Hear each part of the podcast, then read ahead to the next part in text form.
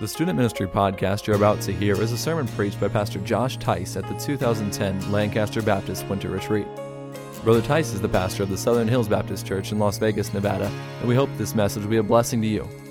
For more sermon resources, visit preaching.lancasterbaptist.org. Matthew chapter 26. Today we're going to talk about this is the message entitled Don't Waste Your Life. Matthew chapter 26. Uh, you only have one, and so you might as well use it effectively. Matthew chapter 26. Don't waste your life. Now, I'm going to talk about uh, not wasting your life. I'm going to talk about, uh, look at this. They're cheering for somebody over there. Now, that's, that's plagiarism right there. You know what I'm saying? Matthew chapter 26. Don't waste your life. Um, here's the idea of what, what are you doing with your life? What do you plan on doing with your life? Now is the time. You're 14, 15, 16, 17, 18 years old. Now is the time that you should be looking to the future. Now is the time that you should be thinking, what does God want for my life? Now, you don't have to know every step along the way. You don't have to know every answer for every question. You don't have to know every year and what you're going to major in and what you're going to do when you turn 21 or 25.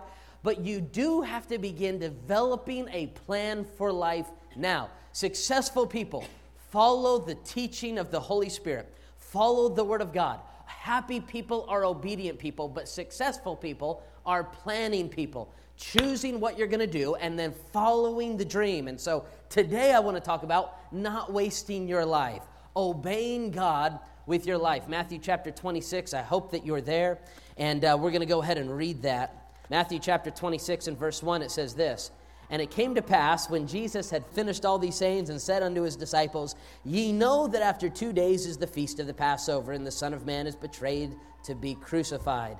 Then assembled together the chief priests and the scribes and the elders of the people under the palace uh, of the high priest, who was called Caiaphas, and consulted that he might take Jesus by subtlety and kill him, the Bible says. This is their plan to kill Jesus Christ. But they said, not only is the feast, not on, not on the feast day, that lest there be an uproar uh, from the people. So the plan was already set in motion. They're going to kill Jesus Christ. Jesus is not in Jerusalem at this very moment. He's actually right outside of Jerusalem in a little town called Bethany. You know, Jesus actually stayed in another town during that whole Passover week. During that time, right before Jesus was about to die, he stayed in a little town a little further away called Bethany. He was staying with Mary, Martha, and Lazarus. And the Bible tells us this in this passage that he would go back and they're, they're going to have a special time there.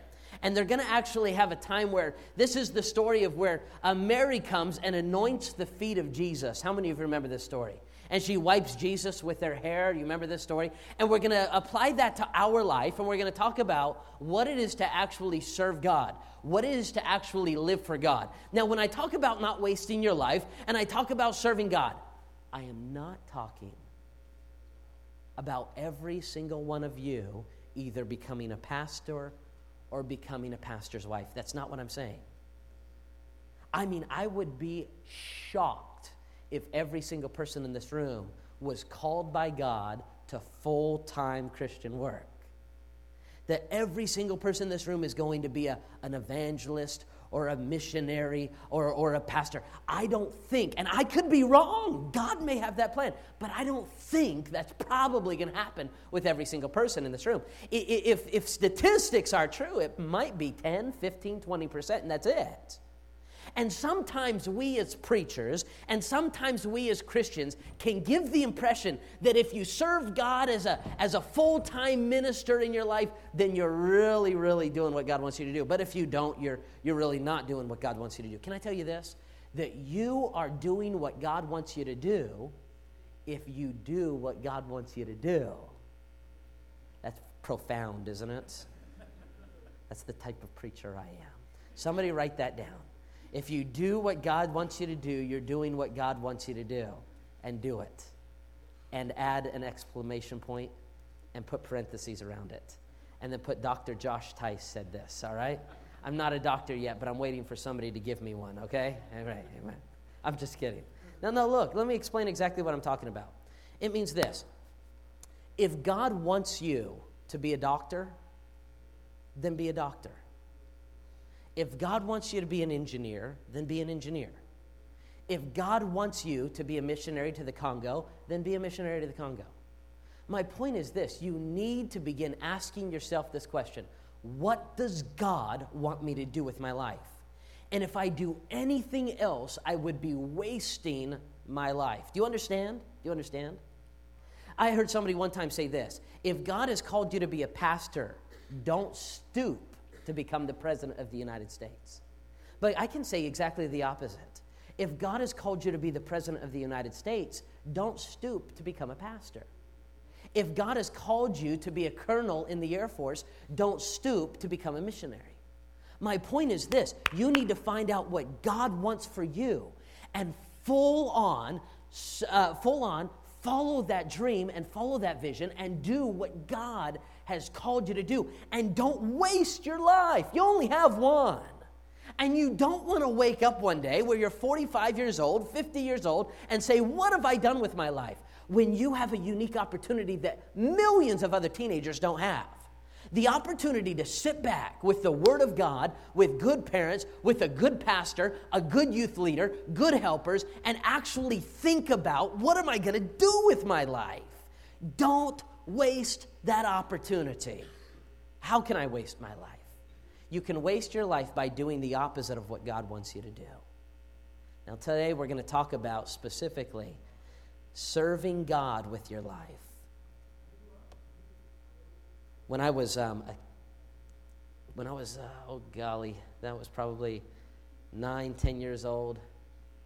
There was a, uh, there was a, there was a, um, some baseball players called the Bash Brothers. They were big back in the 1989, 1990 probably before some of you were born. Bash Brothers. Anybody know who the Bash Brothers were? Anybody know who the Bash Brothers were from your uh, history of baseball? How many have ever heard of a guy named um, Jose Canseco? How many have ever heard of a guy named Mark McGwire? All right, back then there was a group, uh, these two guys were known as the Bash Brothers. This was back when Mark McGwire was skinny. And uh, there was a time when Mark McGwire was skinny. Something happened. I'm not sure what it was. Uh, I'm not sure exactly what it may have been. But these guys were called the Bash Brothers, and the reason they were called the Bash Brothers, they were incredible. They were the best, my favorite, Oakland A's, that's who they were. And they were the best. How many of you Oakland A's fans? Two people, that's great. That's about the way it's always been with the Oakland A's, all right. And uh, these guys were incredible. Every time they would get up, I mean, they would always hit back to back, and they would always hit it either out of the park or a great double or a triple or a solid single. It was something like that. They always did well. Now, a hundred years before the Bash Brothers ever came on the scene, there was a, there was a, a group of guys called the Studd Brothers. And they did not, no, that's not true. That's not, I'm not kidding around. The Studd Brothers. And they did not play uh, baseball, they played cricket. Uh, they played cricket. You say that's not a real sport. I know, but in some parts of the world it is and they played it. How many of you know what cricket is? How many of you know what cricket is? British form of uh, baseball, kind of. Uh, how many of you ever played cricket, by the way? Anybody? Have you really? She's like, I don't know why I'm raising my hand. I don't know, but it's up. But they, they played cricket back and forth. They really, uh, but anyway, these guys were so well known. They were actually three brothers who were born and raised in the same home. And, uh, and the oldest, the oldest was a guy named Charles. Charles uh, Studd. That's their last name was Studd. That's why they called them the Studd brothers. Charles Studd was an incredible cricket player. In fact, he was the person who originally uh, brought back what was called the Ashes Cup. Now we have the, the, the, we have the, the Stanley Cup, and we have the what's the football one for the World Ser- for the uh, Super Bowl? We've got the Lombardi Trophy. What's the one that they have for baseball? The World Series Trophy. Nobody cares. Yeah, that's right. it's true. Nobody cares. But you've got these. Now they had one that was called the. That's so funny. They had one that was called the uh, the Ashes Trophy. Now what they would do is that the, the, Great Britain or England would go down and play Australia, and Australia would come up and play England, and they still this to, do this to this day. Now the Studd brothers were actually the the stars of the game when they very first started this out. And Charles Studd went back to uh, England as one of the greatest heroes of the entire nation. It would have been like Michael Phelps was two years ago. Everybody knew who he was. How many of you know who Michael Phelps is? You know what I'm talking about? He has more gold, you know, than Mike, Tyson. I mean, he has, uh, I mean, more than more than Mr. T. I mean, he's got gold all over the place. And uh, but he he came back and he was just well known. This guy Charles Studd had an incredible career ahead of him. but he chose rather to follow what God wanted for his life. You see, in Charles Studd's life, he, he's known today as C.T. Studd. And in Charles Studd's life, God began to work in his heart about becoming a missionary and beginning to go to different foreign fields and to serve God with his life. It wasn't a matter of the fact that everybody should be a missionary, it was a matter of the fact that he knew that he was supposed to be a missionary. And God began to work into his life what God wanted him to do. And he left this incredible opportunity to be a, a, a, national star, and he went into becoming a, a missionary. Now, you say, why did he do this? It goes back to last night's message because obedience brings happiness. He could have continued to do what he wanted to do. He could have continued to be a cricket player. He would have gone famous. He would have had more money. He would have had more wealth. He would have had more popularity, but he wouldn't have been happy. So he chose to do what God wanted him to do, and it brought happiness into his life. He wrote a poem that is one of the most amazing poems to me. I love this poem. The poem is entitled, I'm going to read it at the end of the message. It's entitled, Only One Life, Twill Soon Be Past. Only what's done for Christ will last. How many of you have ever heard that statement before? How many of you knew who wrote that poem? Not very many people know the history of who that man is, Charles Studd, and why he wrote that poem. And I'm going to share that in just a moment. That's my proposition for you this morning. Only one life, twill soon be past. Only what's done for Christ will last. As I mentioned a moment ago, this is not a message to convince every single person to become a missionary to Africa or to become a pastor's wife or to, uh, or to be a, a, a, church planter somewhere. This is a message for you to make a decision that you're only going to do what's going to last. That you're going to give your life to God and say to God, God, anything you want from me, it's fine with me. Lord, I, have, I may have plans to be a police officer, but if you want me to be a missionary, I'll be a missionary. God, I might have plans to be a missionary, but Lord, if you want me to be a businessman and stay in the States, I'll do that. Lord, it's not about what I want, it's about what you want. God, I've only have one life. Twill soon be gone, and I know only what's done for you will really matter. That's what we want to accomplish today. Now, here's the question the question is Are you planning to waste your life? And you almost wonder if there are some people that are, that plan to waste their life. They only have one. Today we're going to talk about three considerations before you waste your life.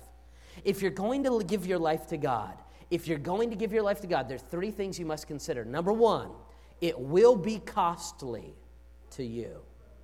You can write that down. Number one, if you do give your life to God, it's going to be costly to you. It's going to cost you something. If you hold on to your life and do your own thing, well, that's one thing. But if you give your life to God, it will be costly to you. The Bible teaches us this in Matthew chapter 26 and verse 6. You have your Bibles open, look what it says. Now, when Jesus was in Bethany, in the house of Simon the leper, there came unto him a woman having an alabaster box of very precious ointment and poured it on his head as he sat at meat. Now, the Bible tells us that they had all left the home of uh, Lazarus, Lazarus and Mary and Martha, and they were over at Simon's house. And Simon, who used to be a leper who Jesus healed, he was having a party. And the Bible says that as he was there, there came a woman whose name was Mary, and she had an alabaster box. How many of you have ever heard this story? You know where I'm going with it. How many of you have heard the story about the alabaster box before? Okay, a good number of you. And she took this and she broke it, and inside was a very costly ointment, a very expensive. Thousands upon thousands of dollars this would have cost us today. And she broke it over his feet. You know, somebody might say, why would she do that? The reason she did that is because that's what she felt God wanted her to do. Now, look, look. Why did she do that? She did it because she felt that's what God wanted her to do. If you do what you feel God wants you to do, it will cost you something. What will it cost you? Number one, if you do what God wants you to do, it'll cost you time.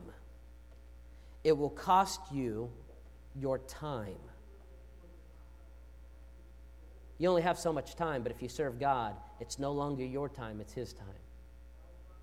It doesn't matter what God calls you to do, it's not about your life, it's about His life.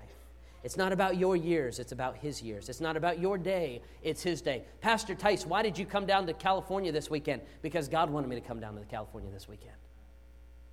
Pastor Tice, why did you start a church in Las Vegas? Why are you spending your life doing that? Why did you spend the last five years starting the church? Because that's what God wanted me to do. It will cost you your time. You know, when we meet Mary, every time you see Mary, every time you, you search it out, you see Mary is at the feet of Jesus every time. She runs to Jesus, she kneels down, and she's sitting there. She just likes to be at the feet of Jesus. You know, the truth is, if you're going to serve God with your life, you need to be somebody who's at the feet of Jesus. Well, Pastor Tice, I'm not going to be a missionary. Why do I need to be at the feet of Jesus? Look, it doesn't matter who you are, if you're serving God or what you do, you need to be at the feet of Jesus. You need to be kneeling down at his feet all the time. You say, but that takes time, and that's my point. You need to be kneeling there and saying, Lord, what do you want from me? Lord, I want to pray to you. I want to read your Bible. By the way, if you have not developed a daily time with God now, it's going to be really difficult when you get to college. I am telling you, as a teenager, you need to spend time with God. And if you give to God your life, it's going to be costly to you. Number one, it will cost you your time. Number two, it will cost you your glory. It will cost you your glory. If you give your life to God, your life is not about you receiving glory, it's about God receiving glory. Look at what the Bible says. When, when, G, when Jesus was sitting there at the feet of Mary, Mary, uh, uh or uh, Mary was sitting there at the feet of Jesus, the Bible tells us this in, uh, in John chapter uh, 12, verse 3. It's the same story. You don't have to turn there. The Bible says that, G- that when she knelt down, she poured over this beautiful ointment on his feet, and then she took her hair and she began to rub the feet of Jesus and clean the feet of Jesus with her hair. You say, well, didn't they have towels back then? No, the point was that she didn't need a towel. Here's why. You know what the Bible says about the hair of a woman? Know what the Bible says about it? Yeah, the Bible says that the glory of a woman is her hair. It's talking about the beauty of her hair. You know what? Look, the Bible tells us this about Mary. She wasn't unwilling to even sacrifice her own glory for the sake of the Master that it wasn't about her, but it was about him. What I'm trying to tell you is this your life is not about you, your life is about him. There are some people that would stand up and say, Your life isn't about you, your life is about others. No, your life is not about others, it's about Him. And if you give your life to God, it will cost you your time, it will cost you your glory, it will not be about you. And number three, it will cost you your wealth. It'll cost you your wealth. You know, look, can I tell you this? It's, this is just true. Don't let anybody lie to you. If you give your life to God, most likely you're not going to be the wo- most wealthy person that's ever lived. You have to ask yourself this question. You have to ask yourself this question If I would be richer doing something else, would I still be willing to obey God and do what God wants me to do? Now, look, if God wants you to be a wealthy businessman and you give your life to being a wealthy businessman, the truth is, then you'll be a wealthy businessman. But that wealth won't be yours. Does that make sense? It won't be yours. Because if God brought you there, you know that 100% of what you've got belongs to God and that He could take it away or you could give it away at any moment's notice because it's not yours, you see. You give your time, you give your glory, it will even cost you your wealth. When Mary brought, sat down and she anointed Jesus' feet, all the money that she had put into that ointment was gone. God gave it to her for a reason to give back to God. What I'm telling you is this you, if you give your life to God, your money will not be your own. And most likely you might sacrifice. I know a man named Jonathan. Jonathan is a guy who was, uh, who was uh, only 22, 23, 24 years old. He became the manager of a local business in our town. Now, you may, eh, the, the business is, is Orkin, uh, Orkin Bug Services. Now, you may say, well, what's the big deal about being a bug man? That doesn't seem very uh, prestigious to me. But his business was going so well that Orkin Bug Service actually came to him and said, We're opening up a new branch in Florida. And you've done so well. He's only 23, 24 years old. You're doing so well. What we want you to do is we want you to go open this branch in Florida. And if you do this, we will give you a $1 million bonus. Now, let me ask you a question. Would you have to think about it if somebody told you they would give you a million dollars to move to Florida? I mean, Florida. It's not like they're asking you to move to the Arctic, you know? Florida. And, and open this business. 24 years old, it would have been a millionaire. He came into my office. He said, Pastor, what do you think I had to do? I thought, man, take the million dollars and tithe, buddy. No, that's not what I said. I looked at him. I said, I said, I said, buddy, what do you, I, this is what I said. I said, Jonathan, what do you think God wants you to do? He says, man, I just feel like God wants us to be at this church. He says, I know this sounds crazy, Pastor, but I just feel like God doesn't want us to move away from this church right now. And, you know, I had to, I had to swallow hard. I was like, okay, you know. and I had to look at him. I said, well, look, Jonathan, you got to do what God wants you to do. Well, I think God doesn't want me to take it. You know what he did? Look, there was no revelation. There was no angel singing and, you know, you know, the light coming down and, oh, you know, it wasn't none of that. You know what it was? It was just a man who said, Look, it might cost me a million dollars, but if God just wants me to stay here and manage the place that I'm at, I'm just going to do that because I need to be at the right church for my family. Now, that's incredible to me.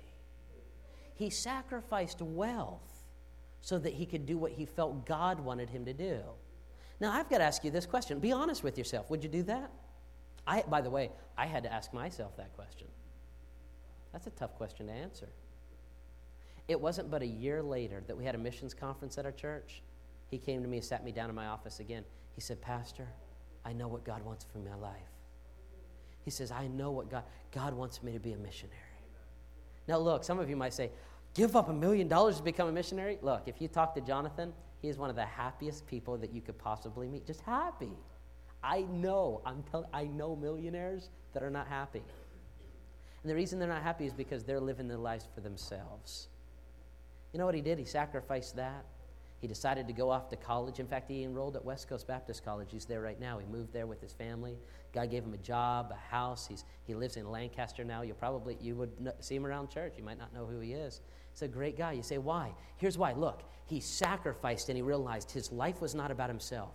And if he was to give his life to God, it's going to cost you something. If you give your life to God, don't see, I'm going to give my life to God and everything's going to be perfect. No, you give your life to God, and most likely it's going to cost you something, and you're going to know what it cost you. Just like Charles Studd, he knew it was going to cost him his career, but he didn't care. He'd rather obey God and be happy. And you need to sit back and say that to yourself. Look, I don't care what I give up. I don't care what I give up when it comes to my potential future. I'm going to serve God with my life. I'm going to do what God wants me to do. I'm going to obey God. If God wants me to be a plumber, I'll be a plumber. If God wants me to be a businessman, I'll be a businessman. If God wants me to merely uh, uh, uh, do what, it doesn't matter what it is, I am God's servant. So, number one, you have to understand if you do this, consider the fact it will be costly to you. Number two, if you give your life to God, number two, it will be criticized by others.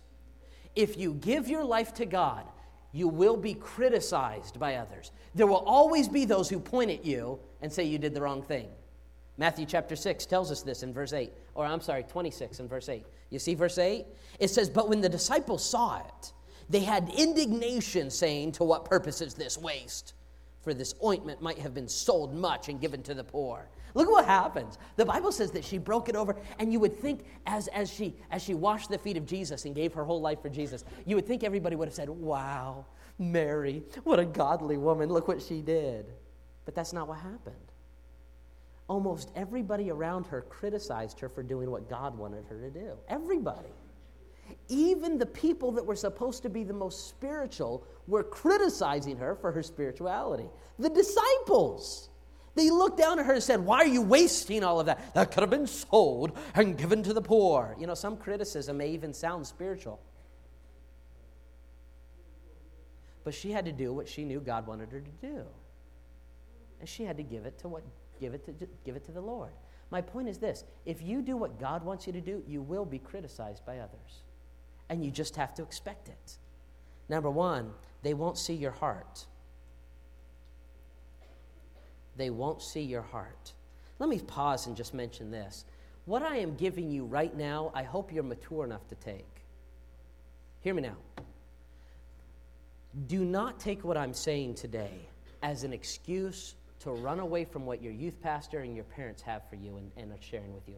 That's right, they just don't understand. Like Pastor Josh Tice said, they don't understand my heart. I'm going to do what God wants me to do. And then you go out and do what you want to do. It's not what I'm telling you to do.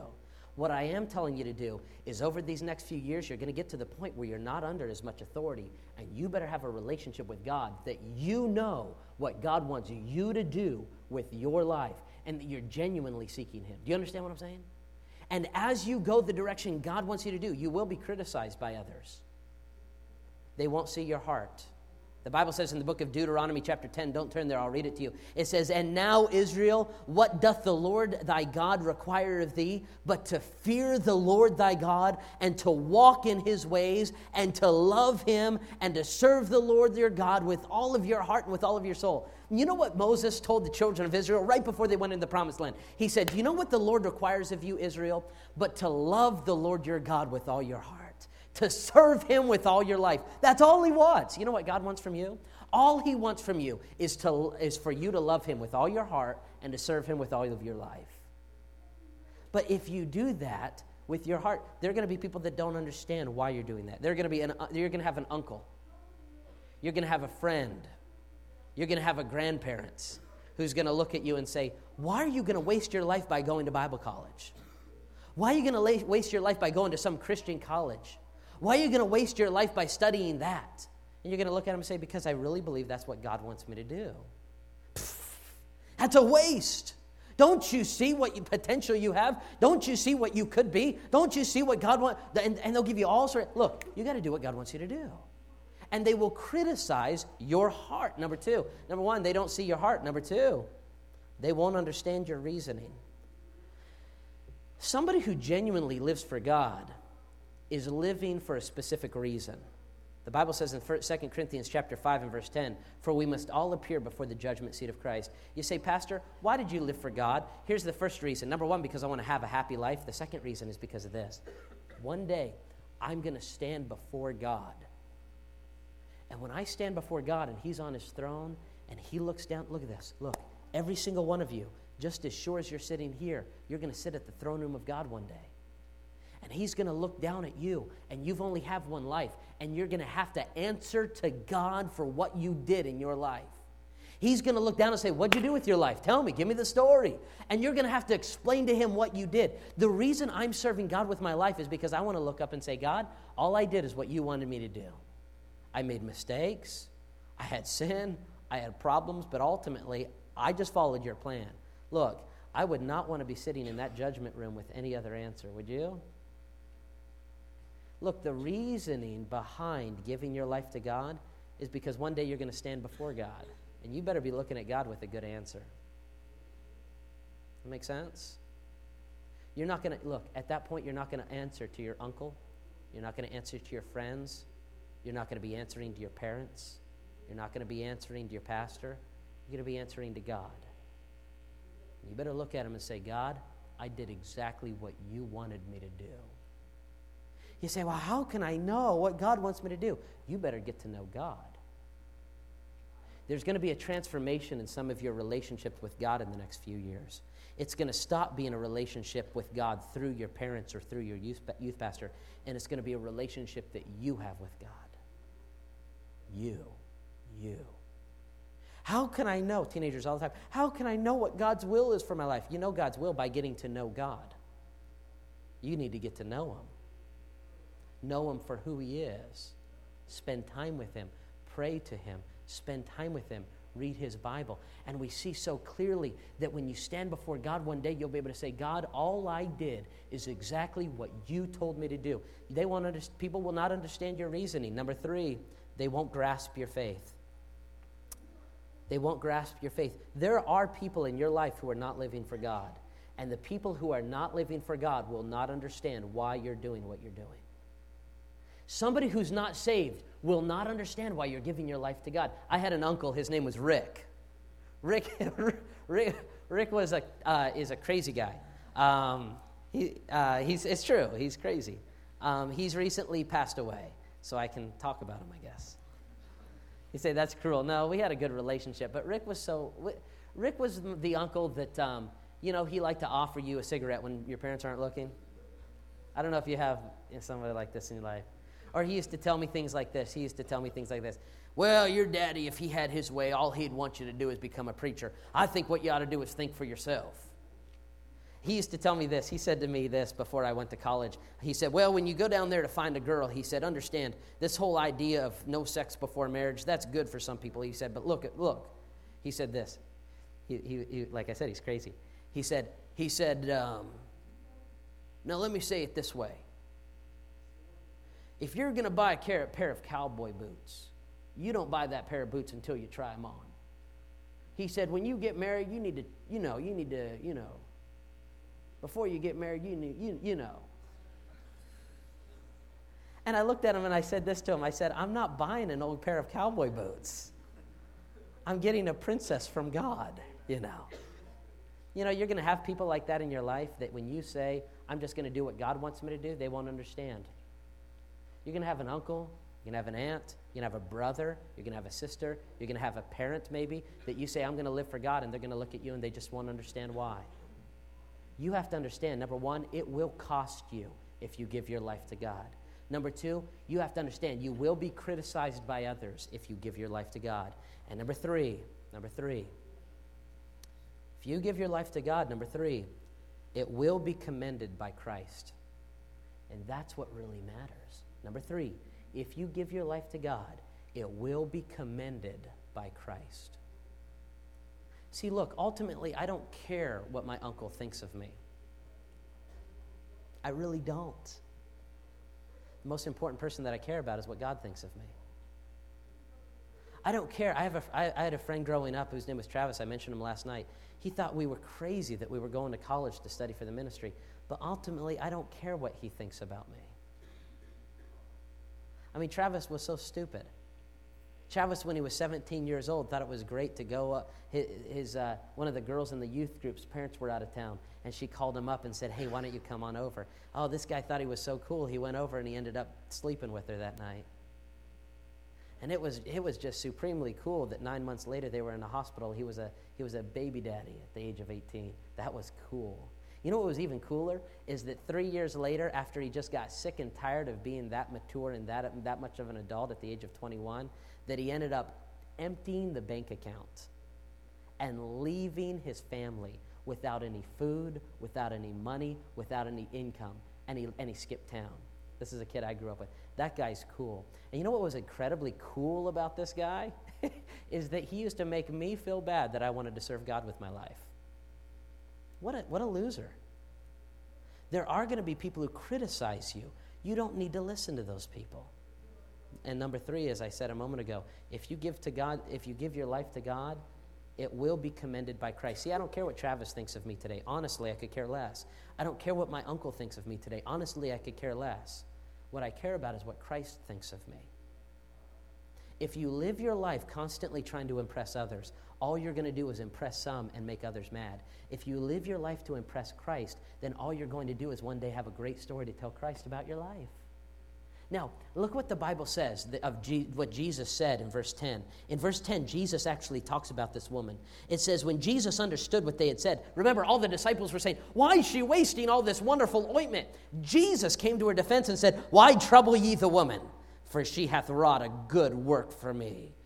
For ye have the poor always with you, and me ye have not always. For in much as ye have poured out this ointment on my body, she did it for my burial. Verily I say unto you, wheresoever this gospel shall be preached in the whole world, there shall also this, that this woman hath been done, told for a memorial unto her. You know what Jesus said? She said, Leave her alone. She's doing what I told her to do, and I'm so proud of her. You know what's great is that if you do give your life to God, there will be people who criticize you. The truth is, it will cost you something, but all that really matters is that God Himself will be pleased with you and that the Lord Jesus Christ will speak well of you. And that's what you have to keep at the forefront of your mind about wasting, God, wasting your life. What, what happens here? Number one, we see that you'll receive earthly blessings by uh, serving God. This is our last point. I'm going to give you a couple subpoints and we'll be done. What is it about serving God? if you actually are committed by Christ, what happens? You'll receive earthly blessings. You know, one of the great things about serving God with your life is that God not only takes care of you when, when you get to heaven, He actually takes care of you when you're on earth. The Bible tells us this in, in uh, Philippians chapter 4, verse 19. But my God shall supply all your need according to his riches and glory in Christ Jesus. God said this I will always take care of your needs if you obey me. But if you disobey God, look, he is under no obligation to take care of you. None. I have people come into my office as a pastor, and they'll come in and say, Pastor, pray for me. We're really going through hard times. And I pray for them. I say, Lord, as much as you can bless them, I pray that you'd bless them. But the truth is, I know that I talked with them six months about the fact they need to get this sin out of their life. They need to start tithing. They need to start doing these things. And the truth is, they didn't do those things. And now, how can God bless them if they're not doing what God told them to do? So I'll pray for them and God bless them the best they possibly can. Can I tell you the truth is this? God's not going to bless your life. God is not going to bless your life if you don't obey Him. So you're fine. Go out and do your own thing and try your luck living against God. But God is not going to be your helper. And there's going to be a day where you're out there in the middle of somewhere and you're going to be sitting on some bar stool or you're going to be sitting in some gutter or you're going to be sitting in some mansion and you're going to cry out to God and you're going to say, God, I need you now.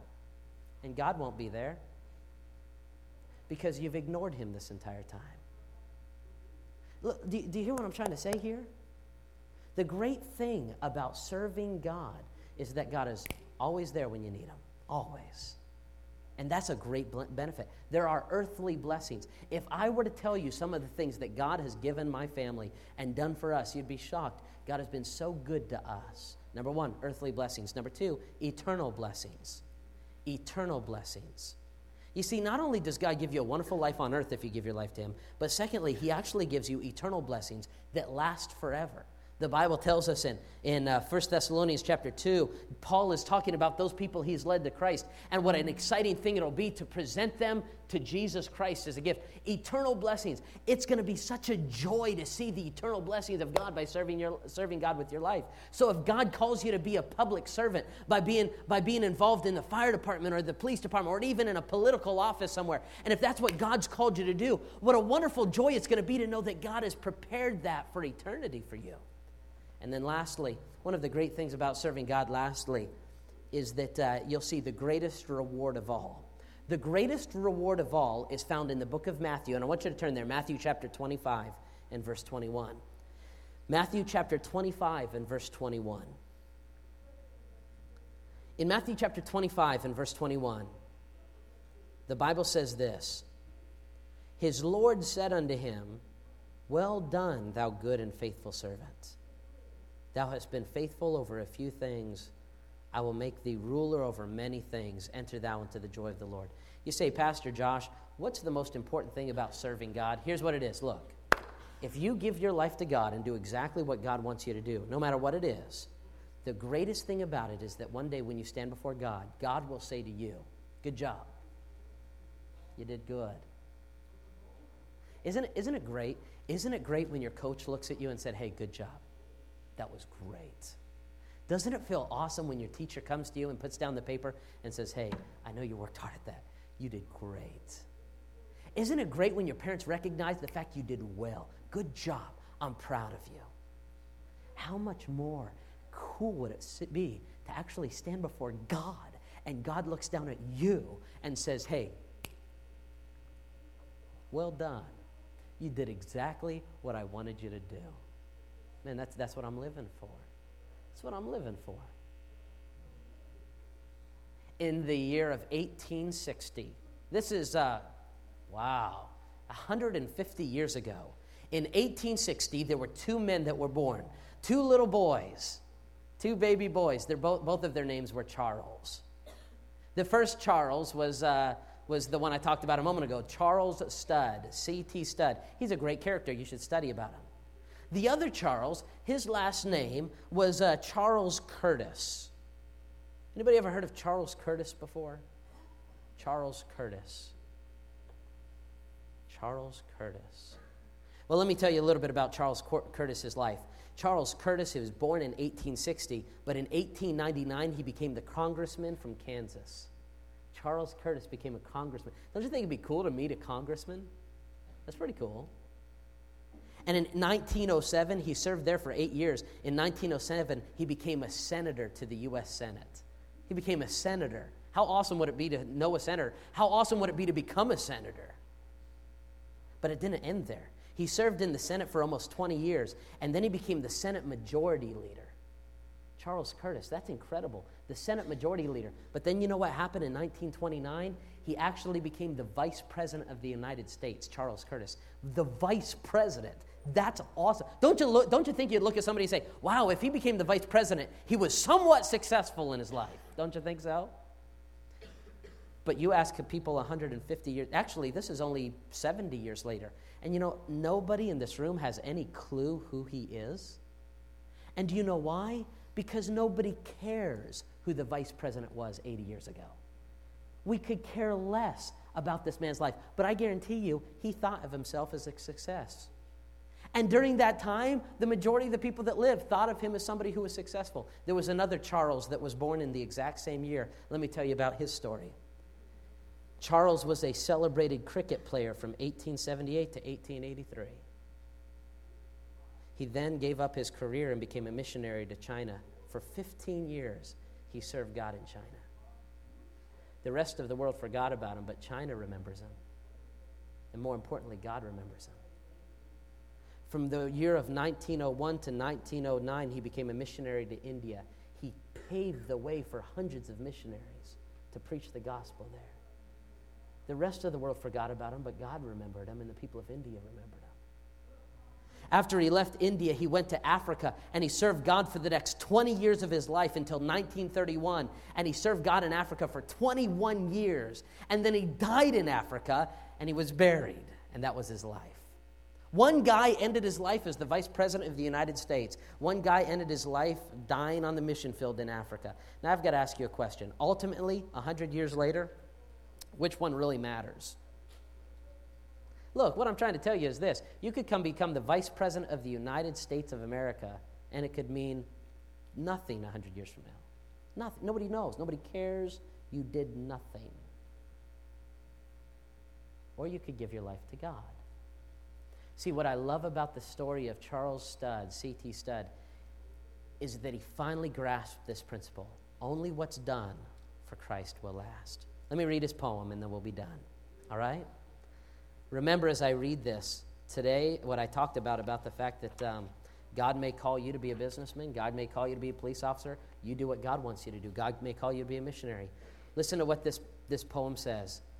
Two little lines I heard one day traveling along life's busy way, bringing conviction to my heart and from my mind would not depart.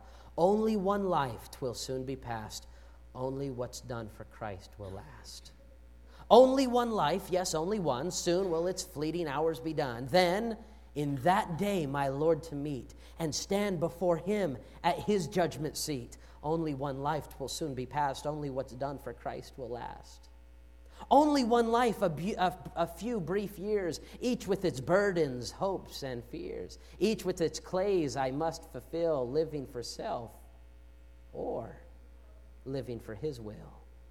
Only one life twill soon be past. Only what's done for Christ will last. When this bright world would tempt me sore, when Satan would a victory score, when self would seek to have its way, when help me, uh, then help me, Lord, with joy to say, only one life twill soon be past. Only what's done for Christ will last. Give me, Father, a purpose deep in joy or sorrow, thy word to keep, faithful and true, whate'er the strife, pleasing thee in my daily life. Only what's done for Christ will, only, once do, only one life will soon be past, only what's done for Christ will last. Oh, let my love with fervor burn. From the world now let me turn, living for thee and thee alone, bringing thee pleasure on thy throne, because only one life will soon be past. Only what's done for Christ will last. Only one life Yes, only one. Now let me say, Thy will be done. And when at last I hear the call, I know I shall say 'twas worth it all. Only one life. Twill soon be past. Only what's done for Christ will last. Are you going to waste it? Or are you going to seek what God wants for your life and be happy?